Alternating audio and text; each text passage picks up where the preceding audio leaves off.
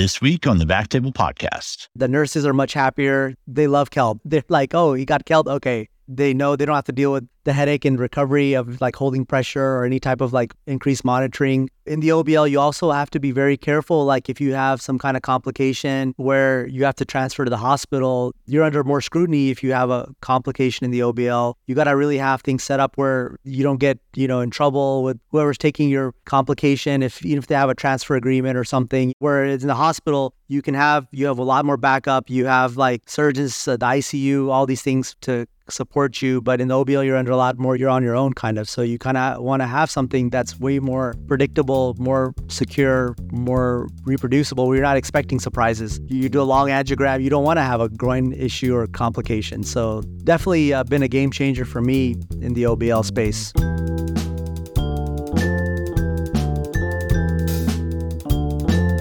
Hello, everyone, and welcome to the Back Table Podcast, your source for all things interventional and endovascular. You can find all previous episodes of our podcast on iTunes, Spotify, and on backtable.com. Now, a brief message from our sponsor. This Backtable podcast is sponsored by Vasorum USA Incorporated. The Vasorum CELT ACD vascular closure device is indicated for the percutaneous closure of common femoral artery puncture sites while reducing time to hemostasis in patients who have undergone diagnostic or interventional intraarterial catheterization procedures where either 5 French or 6 French introducer sheaths have been used. Now, back to the episode. We got another great uh, multidisciplinary episode lined up. We're going to be talking about new innovations in closure devices. I've got Omar Saleh and Syed Hussain. Welcome, guys. Thank you for having us. Yeah, thank you. Omar's been on the show at least a couple times now. Uh, for those who missed him, goes way back to episode 37, which, uh, you know, actually, I don't really invite people to listen to those early ones because the audio sucks so bad. But it was good because it was with Watts, right, Omar? Yeah, yeah, Watts killed it. yeah, so it was entertaining at least, you know. And then uh, episode 268, what you were on with Srini Tummala and, and Sabine, you guys were talking about atherectomy device. That one actually, that one was really good because you guys kind of got into the pros and cons of different atherectomy devices. And we're going to kind of touch on that a little bit today with closure devices. So I, what I like to do is start out with introductions. Syed, I'm going to start with you. Tell us, you know, where you're at, where your practice looks like. Sure. Um, so I did uh, my training at Southern Illinois University for a vascular fellowship. Trained as a vascular and endovascular surgeon. Uh, I've been in practice now for almost 20 years. Uh, my last 10 years, I worked in an OBL setting uh, in a private practice, which I just recently left uh, last year, and now currently employed in a hospital employed position. Okay, great. We'll talk about that sort of OBL versus hospital setting with these closure devices as well. Omar, tell us uh, tell us where you're at and what what your practice looks like. I, I trained at University of Arkansas for my IR fellowship. And then I've been in Southern California for about the last 10 years. I live about 45 minutes out east of LA downtown in the Inland Empire. So kind of the Riverside Chino area. So, um, but yeah, I do mainly I was a lot of OBL. I would say I got into OBL probably in 2017, so about seven years or so. And then now I'm getting more into the hospital. Like, so I would say now it's more 50 50 OBL, ASC, and hospital 50%. Okay. Yeah. For a little while, weren't you, weren't you helping out Sabine's group for a little while? Yeah. So I would or say. was that on the diagnostic stuff? It was, it was mostly diagnostic. I was, I to kind of get my OBL stuff going, I had to supplement my income doing like diagnostic radiology, where I would work at night, one week on, two weeks off, and my two weeks off, I really worked like, you know, try to build up an OBL practice. So that's kind of how that went. Yeah, but that lasted like three years because uh, uh, that, that that'll mess up your sleep. Yeah, but I mean th- that's where I mean I know there's a big movement in IR right now to go 100% IR, but it is nice to have those diagnostic skills for when you're in those transitional periods. It's you know it, there's different opinions out there, right? It gets kind of heated actually sometimes. All three of us have experience in the OBL setting. Mine was very brief; it was a couple years but closure devices are really, especially important in the outpatient setting, right? For patient experience, for um, peace of mind, right? When you're doing any sort of arterial cases, groin uh, femoral access cases. I want to ask both of you guys, how have they ev- in, invol- or evolved and changed during your career? Uh, Omar, uh, since you're a little bit more junior than Syed, let's start with you. I think in my residency, we were using Angioseal, which was fine. I didn't think I had any issues. Then in my fellowship, we started using Perclose. That's like, you know, back in 2013, 2012, 2013, we used pretty much Perclose for everything. And I, I like both of them. And I think I used, I was a pretty heavy Perclose user for a long time, probably for 10 years. And then as things are going at OBL, you know, try to do more different types of procedures like antegrade, SFA, things like that. It was kind of hard for me technically to use that. So then I tried, you know, other devices like Minx, back to Angioseal, and then recently CELT, probably like two years ago, CELT. So that's kind of my my involvement in the closure device space. And then in addition to that, you know, using uh, small French access like four French for a lot of things, radial, pedal, things like that. So a lot has changed. You know, a lot of new devices and things have come out in the last few years that have made more things possible. So yeah, Syed, tell us about how it's evolved in your practice using closure devices. You know, so so when I started training, AngioSeal was the only thing that was really available on the market at the time, besides the boomerang device, which I don't know if either one of you is familiar with.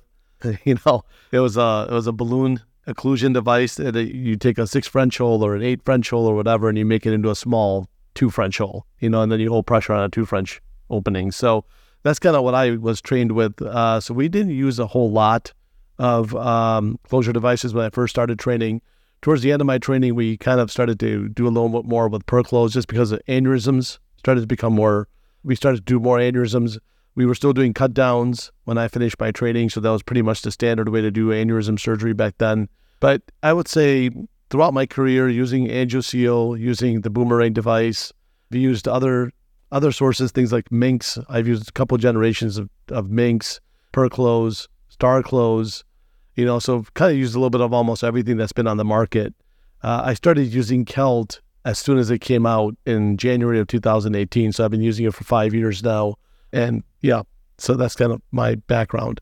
Yeah, we're and we're for the audience, we are going to be talking a lot about CELT since I think it's probably the newest thing on the market now.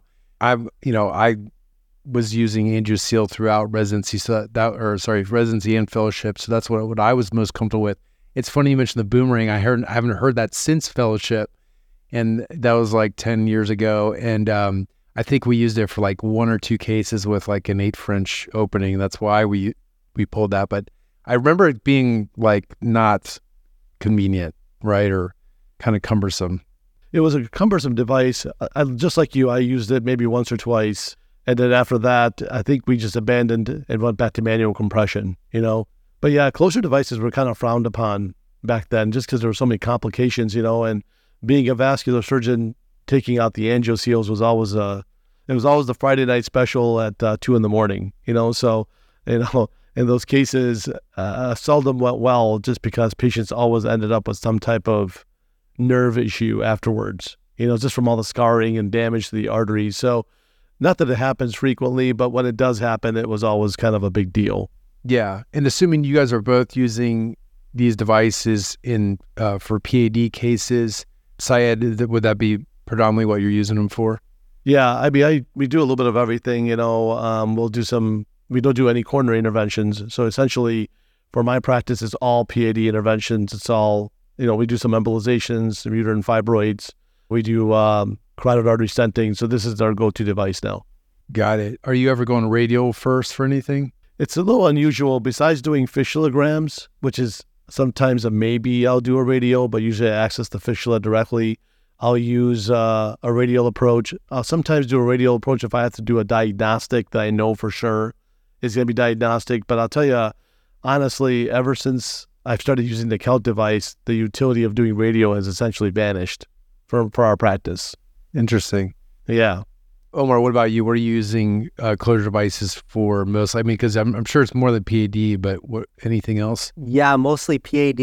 I do a lot of fibroid embolizations. We're starting to do a lot of genicular artery embolizations. So yeah, for mostly PAD and embolizations uh, using closure devices. Okay. And it, are you doing much radial in your practice?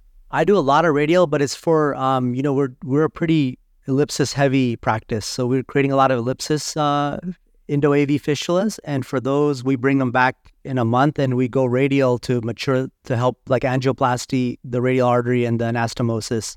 So and sometimes we do the fish the Indo AVF fistulas through radial approach. It just makes it a lot easier. So that's pretty much the only reason I do a lot of radial work is through that, but not much for PAD or for UVs or mm. yeah, yeah, no, not really. yeah. I mean, I know a lot of guys are doing radial for prostates and UFEs. I just, I just feel I'm, I'm just, I guess, old school in the sense that I like groin to go to even do fibroids. But you know, occasionally if they have difficult anatomy or something, I'd probably have to bring them back and go radial or, or if if needed. But not, that's not my go-to.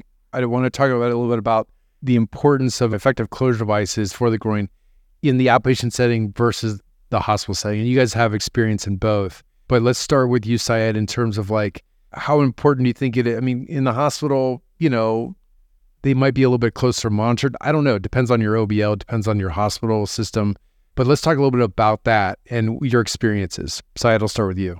Well, as far as closure devices is concerned, for us in the OBL setting, that has been a huge, huge jump. You know, just you, you have to have a closure device for the OBL setting purely because you know, our OBL is open from seven to four. So just from the logistical standpoint of throughput, there's no way to put somebody on five to six hours of bed rest in an in an in an OBL. You know, I mean, we kind of started off like that, and we realized very quickly that you can do maybe three or four cases a day if you're lucky. Your nursing staff is completely occupied. Your medical office assistants are occupied trying to recover the patient.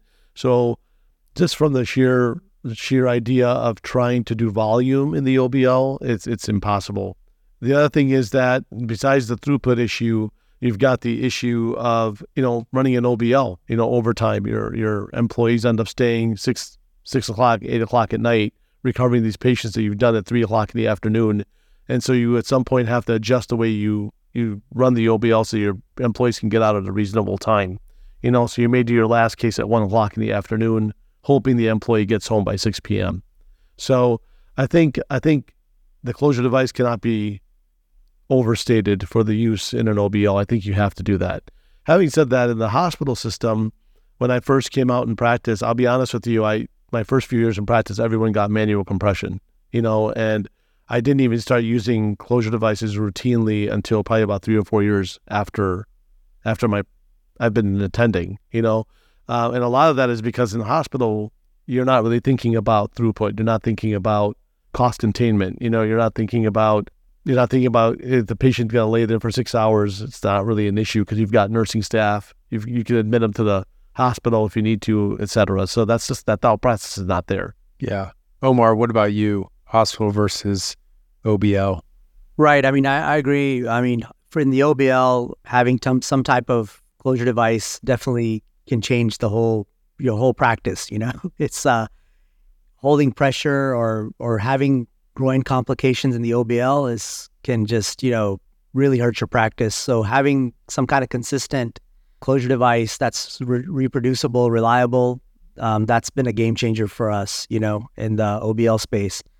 In hospitals, you know, it doesn't matter as much. You have a lot more support. You have, you know, all types of shifts where they you can send your patient to recovery have them admitted for observation, things like that. But I'm sure even the hospital they monitor these type of things. You know whether the you know the, they look at the throughput. They they they're always looking at the data, like how you know from our department, you know what's who's being admitted, what type of complications are happening, things like that. So I mean, even a groin complication in the hospitals, by you know you can manage it much better. But you know having you know all that stuff is scrutinized. You know so having uh, a good good outcome in your you know arterial cases is definitely important. I think important in both. And um, I recently got CELT in the hospital system, and that was one of the things we were trying to tell them, like, hey, we need this because the so and so patients in the past, you know, we had this issue or that issue, where they couldn't lie still, things like that, you know, where the nursing had to stay late to hope to monitor them, things like that. You know, I just want to add something to that. You know, I think what Omar says is extremely, extremely true and cannot be understated because I think since I've started practice 20 years ago, I think hospitals have become much more cognizant of the fact that what is your bed rest time? Why is the staff here till eight o'clock at night? And a lot of those metrics are now things as an employed physician you really do have to look at. and they hold that against you. You know, so I think hospitals also realize they're losing reimbursement because the patients are there longer. You know, so I, I think the the my initial thought process when I first came out of like it's not my problem, you know, kind of ignorance is bliss. It doesn't matter. You know, I think has really shifted now. I think the doctors are held more accountable to those to those metrics.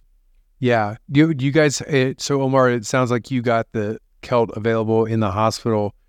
How what's the availability of closure devices in the hospital versus the OBL? Like in the OBL setting, or do you guys only stick with one and like everybody has to use the same one?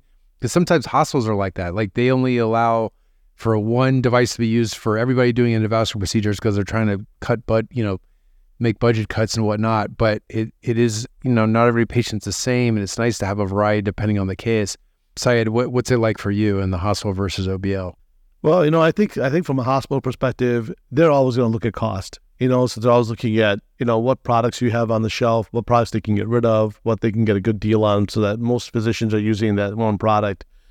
I think generally speaking, it's kind of a it depends on where you're at. You know, some hospitals may be more heavily cost containment versus other hospitals. I think like I can speak to you from just our hospital and the previous hospitals I've worked at. That is an issue, and they do want you to use one product if at all possible. You know, in a utopian world, that would be ideal, right? All the doctors use the same atherectomy, same balloon angioplasty, everything. Everything's the one, and you're set. But that's just not how it works. I think um, from a closure standpoint, uh, we do have, and like in our practice, we do have about four different closure devices on the shelf. You know, ever since we brought the CELT into the hospital setting um, this past year, they are trying to get everyone else to use the CELT, and and, and that's been a uh, there's been a lot of pushback. You know, doctors don't want to be told what what closure to use, and they all have their opinions on why they don't want to use it or why they want to use it. So I think that's been our our difficulty in trying to you, you know universalize one device. So from a hospital perspective, yeah, that's that's always going to be there. It's always going to be a battle. I think physicians are going to have to be fighting fighting with the hospital back and forth. That's I don't see that ever ending. Yeah. Omar, are you are you guys only are you re- restricted to one device in, in one setting or the other? No, I mean OBL uh, versus hospital. In the OBL, it's very. I've been fortunate to have the flexibility to choose whatever closure device you know we we need, and usually we have two. Like sometimes, uh, like like right now, I think in the OBL we have CELT and Angioseal, and sometimes I use Angioseal depending on whatever reason uh, versus CELT. Um, and then in the hospital, uh, in the IR department, we had Angioseal only, but uh, you know we could easily go to cath lab, like cardiology cath lab or vascular uh, surgery, uh, and borrow or you know their Minx or Perclose because upstairs, uh, like where I work, the vascular surgeons and cardiologists are doing some of the large bore access where you have to have per Perclose to like pre-close, you know, things like that. So so we have that. We have those options, luckily. So I haven't had that problem where I can I'm only restricted to one closure device, but I, I can see that you know it's some people probably have to deal with that. Let's talk a little bit about the we kind of touched on it earlier, but let's talk a little about the importance of the patient experience and satisfaction with different closure devices. You know, kind of what you guys were saying earlier, like in the hospital, the patient it's there's less emphasis on throughput, although that's that's being you know that is evolving. But some patients are just going back up to their house their their room, right? Their hospital bed. And so you kind of think, okay, well, they'll be, you know, put orders in to monitor them, monitor them closely. But look, laying flat for six hours sucks. Laying flat for three hours sucks, right? And they're not all compliant, right? Some of them are they're post anesthesia. They're not. They can clearly get up and they move around. And also sometimes, you know, pressure for 20 minutes really hurts them. And so do some closure devices. So I just want to talk about the, the, the patient experience and satisfaction, and I think that's going to be one of the main perks when we talk about CELT. But Syed, can you, t- can you talk about that a little bit and your experience with closure devices versus, you know, in the hospital? So I'll tell you, you know, um, from the hospital perspective, I, think I think um, closure devices are nice to have. You know, they definitely get the patient off the table. But again, you know, all these, devices besides the CELT that we have talked about, you know, we talk about Angioseal, you talk about Minx, they require a certain amount of pressure on the groin. So after you deploy the device, you got to hold pressure. Patient has to be on bed rest for, like you said, between two to six hours, maybe longer. So I, the argument we have from some of the older physicians who don't use any closure devices is like, well, what's the point of even using the cost? You know, we're, adding this cost when they're going to be laying on bed rest for six hours. It's not like they can move faster anyway. You know, we- we might as well just use manual pressure and do our thing. I think in the OBL setting, I'll tell you, it's it's a huge, huge difference. You know, because like Omar mentioned earlier, the issue that you're trying to prevent is you want you want the, the patients to have a good experience, a spa-like experience. To be honest, you know, it doesn't mean that your OBL has to look like a spa, but you want them to come in. It's it's it's a more efficient care model. The patients come in, they have a really pleasant experience with the staff.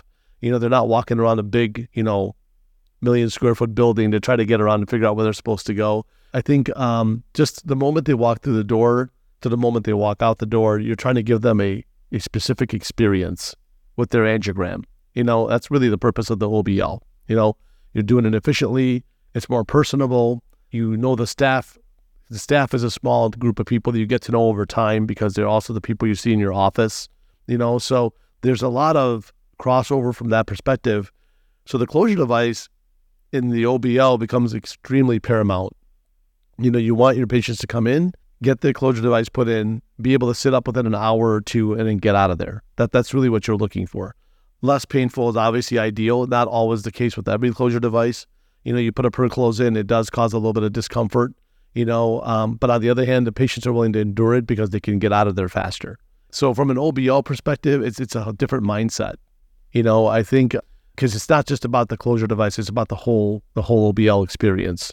And I think that's where CELT really is is an amazing device because literally you put the device in, patients get up, they walk off the table, they walk back to their recovery room. So you've already done your check for the hematoma, so you know that's not going to happen. They're in there for 20 minutes, they eat something light, and then they get up and they leave. And that's the end of it. So they literally walk in an hour before, they get their case done, and they're out in 20 minutes. You know, it's no stress on the nursing staff, no stress on the family. Yeah. Well, let's uh, let's uh, it's time to start jumping into the CELT. Uh, Omar, can you walk through how you place a CELT? Sure. So I use, you know, I, it goes through a sh- uh, 11 centimeter sheath. So, so you say you do your angiogram. Um, I've I've done CELT antegrade access and retrograde. So from retrograde, you know, uh, what I do is when I do the angiogram, I always do an image store of the fluoro of where my needle's entering. You know, so I know exactly where the CELT is going to be deployed. You know, so I have an idea how how far to bring it back when I uh, deploy it. But then, you know, um, you know, if you do an intervention through like a long de- destination sheath, after you're done, you just switch it out back for like a six French or seven French, eleven centimeter sheath, and then you just place the CELT, and under fluoro you can deploy it. And then as soon as I deploy it, I have the patient bend their knee, and you can just see it under fluoro that okay, it works. You're done. You know, you can just you know they're ready to go. it's super uh, reproducible, super reliable. For antegrade, I I um I do it a little differently. I stick a little lower. Like I I like to use a sh- more shallow angle.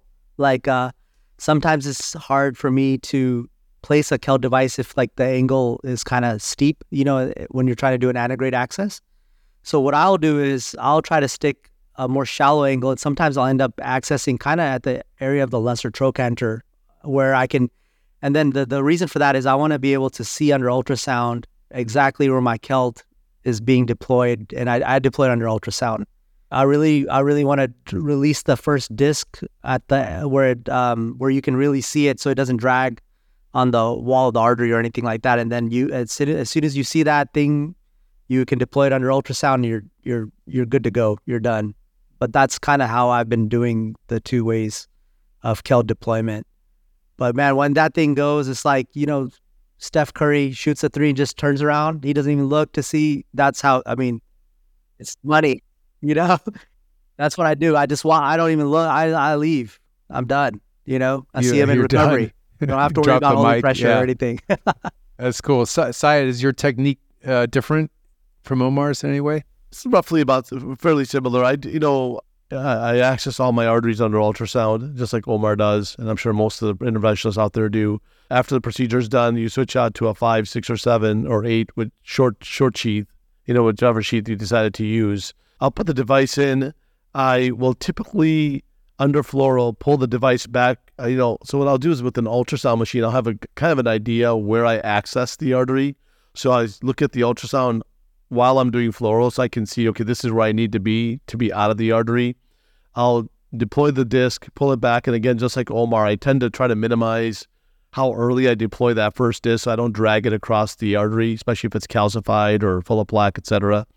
Once I pull it back against the anterior uh, common femoral artery wall, I'll usually have my my cath lab technologist who's scrubbed in with me. She'll come around to the top of me, and she'll actually push the skin down. So they'll put pressure on either side of it and push it down so there's maximum contact between the anterior wall and the device and minimal subcutaneous tissue to deal with.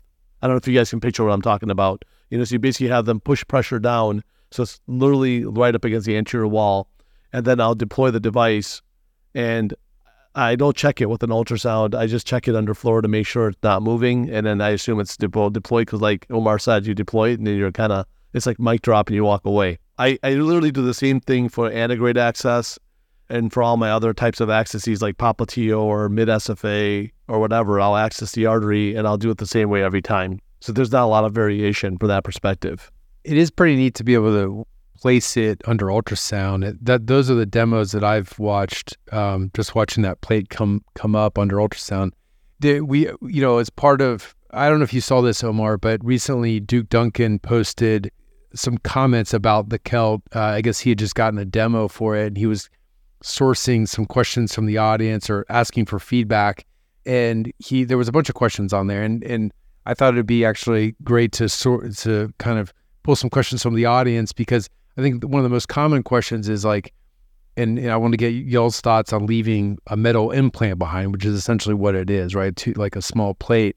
Omar, can you can you speak to that? Have you seen any negative consequence of that, or yeah, I mean, I think that, that is probably one drawback of CELT, like where you have to avoid that. You know, what I do is when I when if, if I have to, it's kind of changed my practice a little bit. If I know uh, I'm using CELT, I'll always try to do what I the most. I you know, you don't want to keep bringing patients back if you don't need to. You want to do maximize their angiogram, right? You want to hit, you know, two levels DCB, whatever you need to do, so they don't have to come back. You know that. So you know, you're using kind of makes you more conscious. Okay, like you know, you don't you don't want to keep bringing them back. But the thing is, you can stick the CELT. I mean, you can deploy the CELT right next to the the previous deployment, or you can go a little lower. You can kind of use areas that are not being conventionally used for previous access. Okay.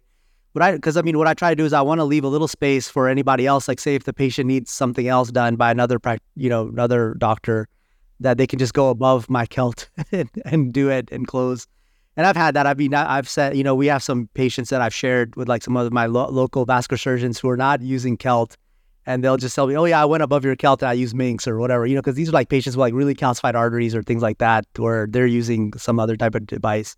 But yeah, I can kind of see that being a problem uh, if you end up putting like six CELTs in one. You know, I saw I saw one uh, angiogram where someone has six CELTs there, you know, and and uh, and they're doing fine. You know, like on IVUS everything's okay. You know, it's endothelialized. But um, that is one drawback. But I would like to say also that you know if you if you do six angioseals on that groin, it's going to be hard to access. You know, you're going to be you're going to be struggling uh, putting in like a sheath, huh? You know, so yeah, way worse I think with the angioseals given those foot plates. Right. So I mean, even with CELT, with CELT, at least the groin when you bring them back, it's nice and soft. You can easily access. Whereas Angioseal, sometimes it's very hard to even put like a, a sheath in, or you have to use like some other techniques like a stiff, stiff glide and stiff, you know, like 018 systems and kind of upsize. So with that, you're also battling. So uh, you know, you may end up holding pressure on those. It becomes a hostile groin later on, anyway. So that's that's just a just a couple of my thoughts on that subject. So does it impact the ability to do future large and small bore procedures for you? Have you like because you do open surgeries as well? Have what have you seen? So just to kind of tell you, number one, what Omar said is 150% correct. You know, I think um, I do the exact same thing he does. The CELT actually guides me for my next CELT placement. And so I'm able to say, okay, I'm going to put them right next to it or right above it or right below it. And I try to keep my CELTs kind of lined up in the same area if at all possible. So it does give other practitioners the opportunity to access above or below if they need to. Um, and again, same findings on the IVUS exams I've done with patients with four or five CELTs, I have not seen any significant uh, intimal hyperplasia that causes significant narrowing in the artery. You know, it's well endothelialized on the anterior wall.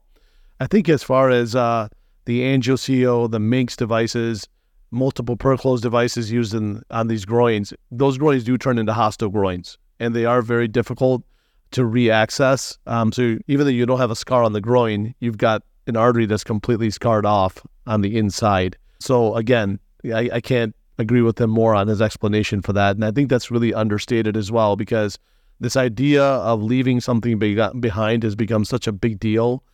And what people don't realize is that even though you've got multiple CELTs in the groin, the amount of scarring that you get is so minimal compared to what you see with MINX or with AngioSeal or with Perclose devices placed in there multiple different times. Especially if you've got, you know, my personal experience with MINX has been a lot of pseudoaneurysms. So you've got people with pseudoaneurysms that have been injected, and now you've got you've got these multiple hematomas that are sitting in there that have to be treated. As far as opening these patients up, I'll tell you, opening up the groin on somebody with multiple angioseals or or MINXs or Percloses, it's like a bomb went off in the groin. You know, so when you get in there, everything is stuck together. The nerve, you can't tell the nerve, you can't tell the artery or the vein is stuck together. So it requires a lot of meticulous dissection. So a groin exposure takes like 10, 12 minutes can take up to an hour just to try and dissect everything off.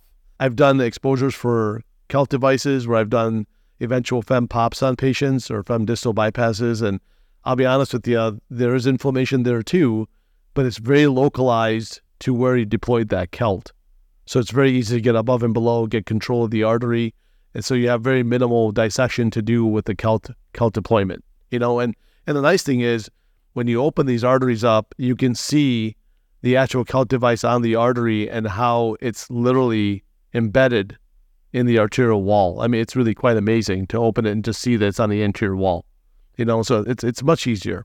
Interesting. Uh, another question from the audience was, how many is too many CELTs? Have you seen that they're, you know, what's the most you've seen and was it problematic, I guess? Uh, so I'd say I've not been overly impressed with number. I don't have a number to tell you. Honestly, I've seen some patients who I've done four or five on. I've seen some patients who come from all over the place who've got like 10 or 12, you know, they're kind of distributed all over the artery. That's the interesting thing about CELT is you'll see punctures in the mid SFA, you'll see punctures in the proximal SFA, you'll see punctures in the external iliac artery. I mean, so the, they're sort of distributed everywhere. The issue that a lot of vascular surgeons and some cardiologists have complained about is large bore access. You know, 12 French, 18 French sheets, 20 French sheets, things like that. Honestly, I have not found that to be an issue. Uh, I do AAAs and thoracic aneurysms, and uh, I'll tell you typically you'll be able to find a spot on the artery where you can access and, and do your percutaneous intervention. The bigger problem becomes where you're doing branched endografts, you know, multiple branched endografts to the mesenterics, the, the renals. You know, you're doing thoracic endografting, you're trying to put in complex endografts up in the in the branch vessels of the of the thoracic aorta. So you need multiple access sites. If at the end of the day, if that's an issue, then the easiest thing to do is just cut down and expose the artery, and you're able to do that too. So there may be some limitations from that perspective, but ultimately it's some nothing that can't be overcome. Omar, any concerns regarding like plaque? I know you talked about it when you were watching it under ultrasound, but uh, one question from the audience was concerns regarding plaque dislodgement while retracting the device to the vessel wall. Yeah, it hasn't been an issue for me because I'm I really uh, I'll deploy the first disc even if I'm under fluoro. I always save where I'm entering you know. So I will deploy like very close to the arteriotomy, and um, from there, uh, I haven't had any issues. If there's any resistance, I I I, I put the CELT device very parallel to this to the artery, and then usually if I feel any resistance, I can kind of watch under fluoro and ultrasound to make sure I don't hit any plaque or anything like that. Antegrade SFA is much easier. I can see, um, I, I, I, I don't deploy it until I can see it. And then I can see exactly it dra- uh, go against the wall and then depl- and do the second marker. Got it.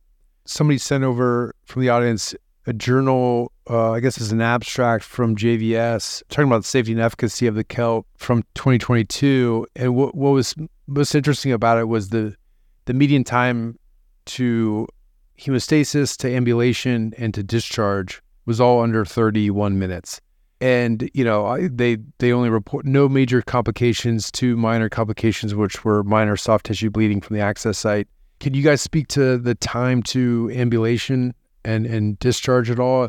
I mean, that's that seems unbelievable, honestly. When you know, I mean, like you'd never do that with any other closure device.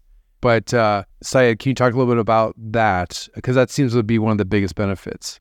Yeah, so I think in our in our OBL, we would routinely so typically when I do an angiogram, I won't give a ton of sedation. You know, so I'll give like maybe 50 of fentanyl, maybe a milligram of Versed, uh, and we'll do our case that way. So by the time you're done with the case, the, the sedation is essentially worn off. We'll put the CELT in, and and more times than not, we'll actually have the patients get off the table and walk back to the recovery room, and then we'll check their groin, and that'll tell you everything you need to know. There's no hematoma like I said, we give them a little snack and then 20 minutes later they get discharged. You know, some of the patients who are a little bit more groggy, we basically do the light test like Omar Omar talked about. We'll sit them up in their in their gurney, we'll roll them back, and then our protocol has always been 30 minutes of bed rest, get them up, walk them in the hallway, and then discharge them after that. And it's worked out great.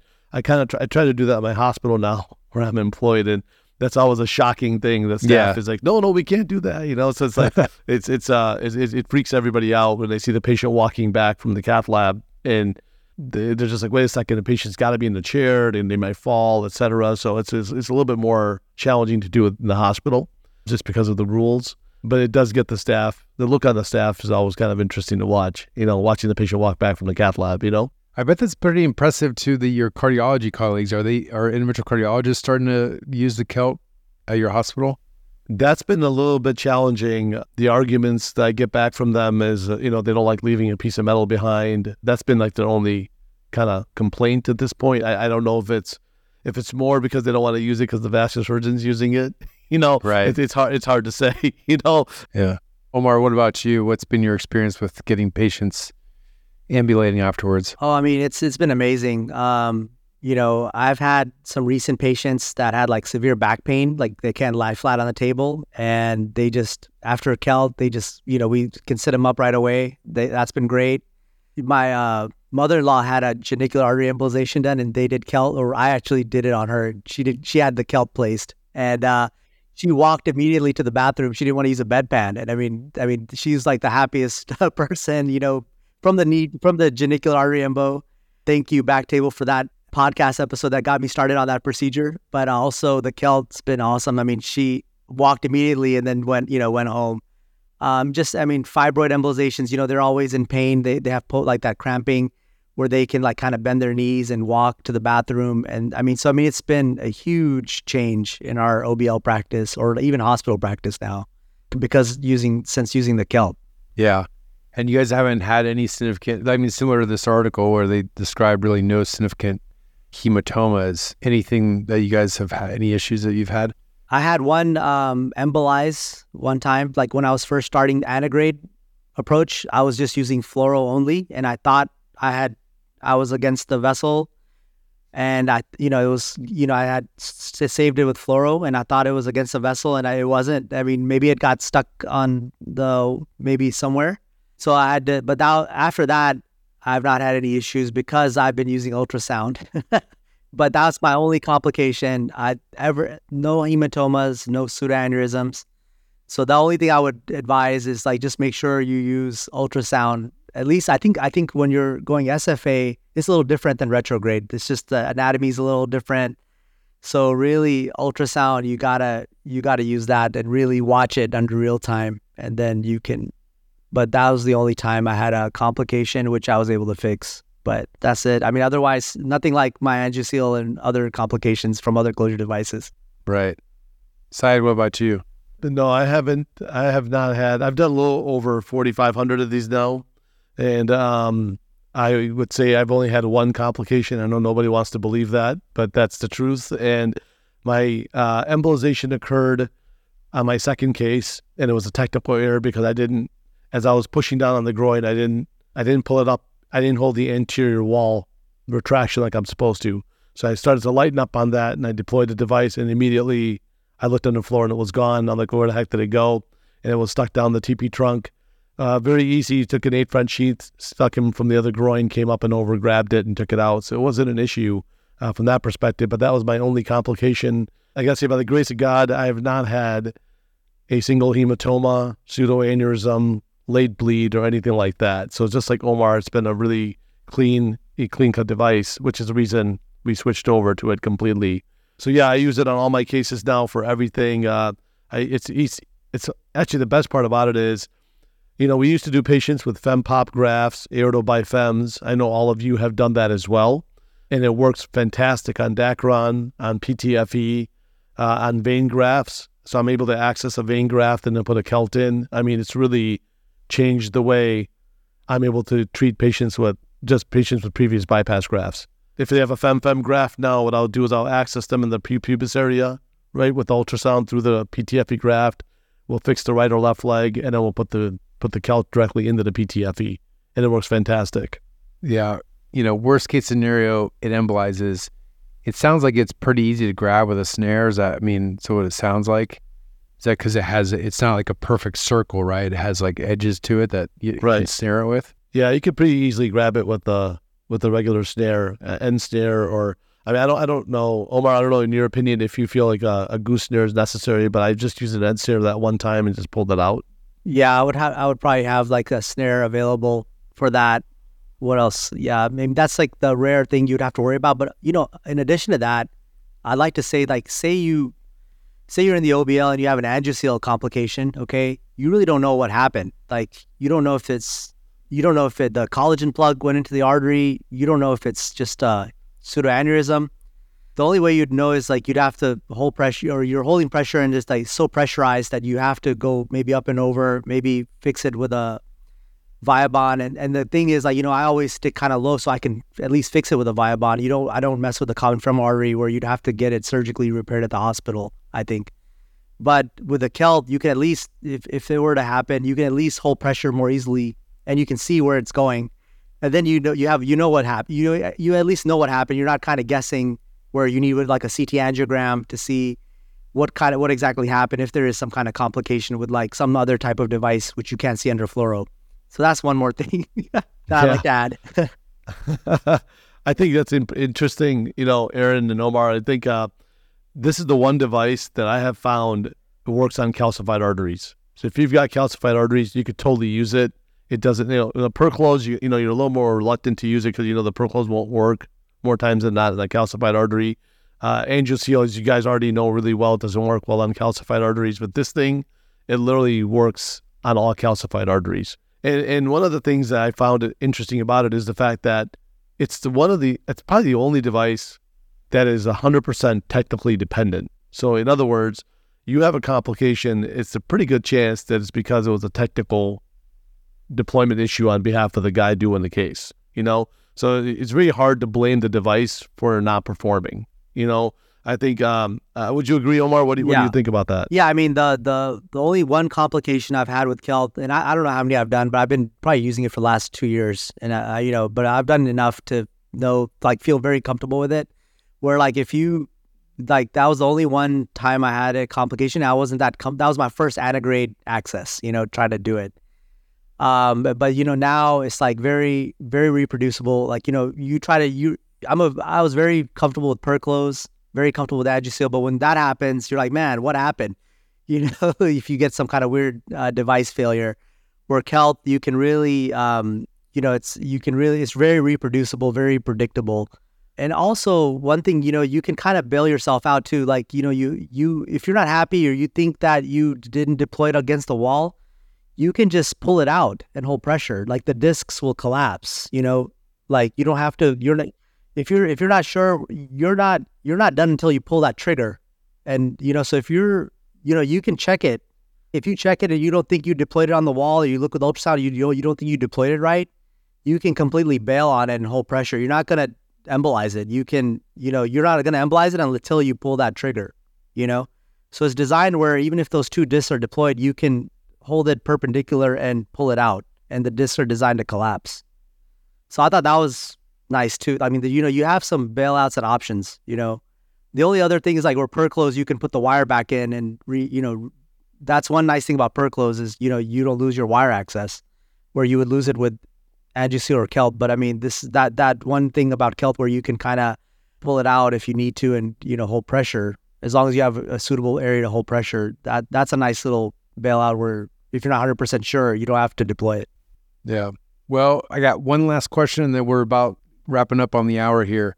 One one of the other questions from the audience was, given the the seemingly improved patient experience and and better satisfaction with all these things uh, with the CELT, is it possible to, to go back to like trying to get it in at your hospital? Can you can you use like customer medicine metrics like CAHPS to demonstrate value and translate that value to like kind of help get the CELT into your hospital? Because I think that's part of the. I mean, more and more everybody's obsessed with you know consumer medicine metrics, patient metrics, basically like patient satisfaction, and especially if it's somebody who's a recurring you know PAD patient, which tends to be the case. Have you guys seen people utilize those metrics to try and get devices in? And could you imagine that would help in this case? Syed, I'll, I'll start with you. Yeah, I think I think that's a good point. I think you in this day and age, cost is so important, you know, and and based on what you're getting reimbursement wise for the procedures you're doing, um, and looking at your overhead, I think that is probably the most important way to get products into your hospital. I think um, the CELT you can make a very easy case for. You know, it's not a it's not a horribly expensive device. I mean, I would say cost wise, it's middle in the middle of the road compared to like Perclose or Angioseal. And I'm sure there's a host of other devices on the market that are going to be cheaper. You know, but I think in this particular case, cost wise, it's relatively cheap. So it's not a you're not spending a ton of money on capital equipment. I, I think the benefits that it provides is very, very easy. And I think it's very easy for a hospital to gauge that. You know, you look at your overtime, you look at your resources being utilized in the cath lab to try to get control of your patient's bleeding issues, you know, you look at your hematoma outcomes, you know, things that would prompt someone to stay 23 hour observation, you know, these days, or keeping them in a unit where they stay overnight and you have a nurse that's monitoring them overnight to see them, wonder what's going to happen with them in the morning. So I mean, that's those are easy things to follow for a hospital. And in fact, our hospital has done that. They've looked into the cost containment issue and they've they know CELT is superior by far to all the other devices we have in our hospital right now. We've also started looking at looking at radial access. And as radial access really really making that difference that we talk about with patient satisfaction, you know, because, you know, I mean, radio access has got its own issues. I know we didn't talk about this, but briefly, just to tell you, I mean, there are there are issues with hits to the brain, you know, coming from the radio access site. I mean, there's been studies published on it. Uh, it's very simple to look at that data to say that there are radio is not a 100% safe methodology to do cases, especially if you're working on the legs. You know, there's no reason to be going past the vertebral arteries into the thoracic aorta and then not worrying about the fact that you're actually causing micro strokes the entire time, you know, which can, which by the way, shows significant cognitive decline over time. So, you know, when you look at that, coupled with the fact that you have a device out there that gets these patients out of the hospital quickly, they, they have good outcomes, the satisfaction scores are off the charts, you really remained with just one challenge, and that is convincing the other physicians in the hospital to use the device.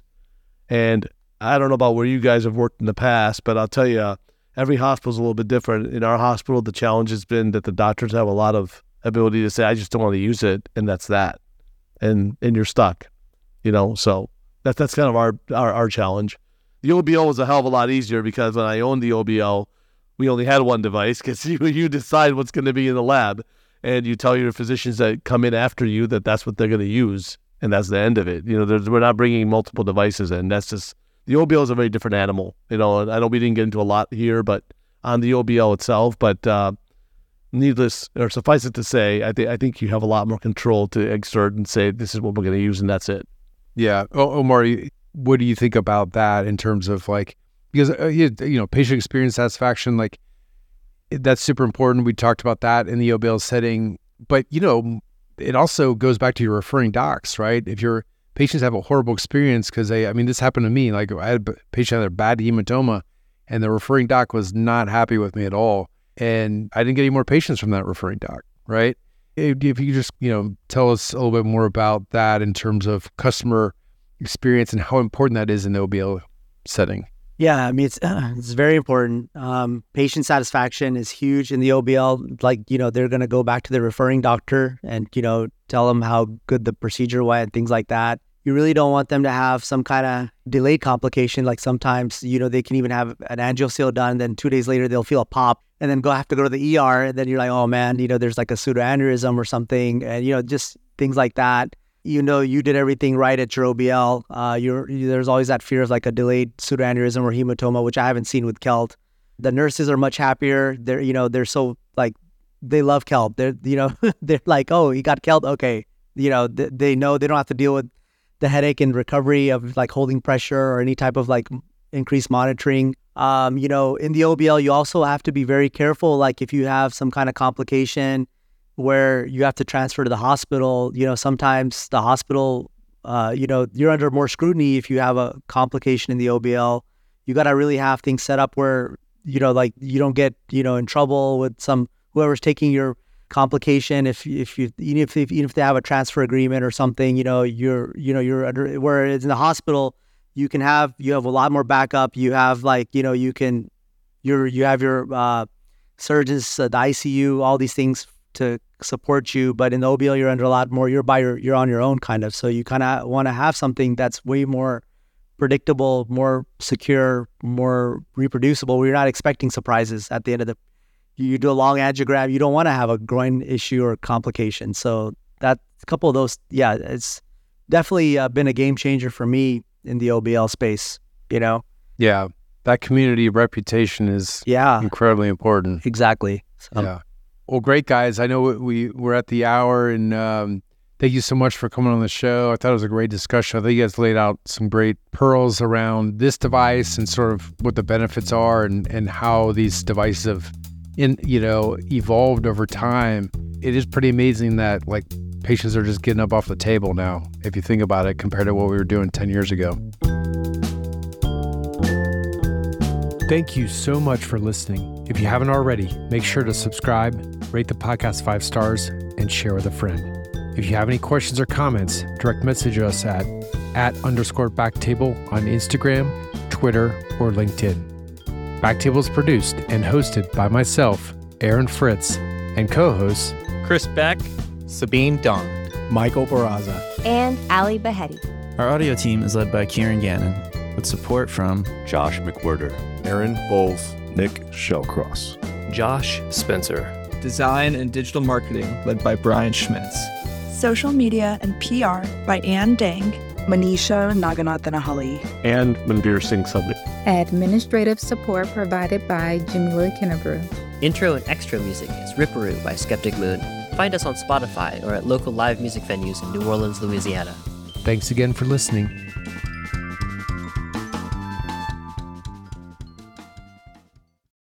The statements and information provided in this podcast are for educational purposes only, based on the independent and exclusive medical opinions of the physicians and have not been evaluated by the Food and Drug Administration. The information provided should not be relied upon for medical advice or treatment, as individual patient results may vary. For complete information for the CELT ACD device, including the IFU, contraindications and warnings, please refer to the IFU at www.vasorum.ie for more information.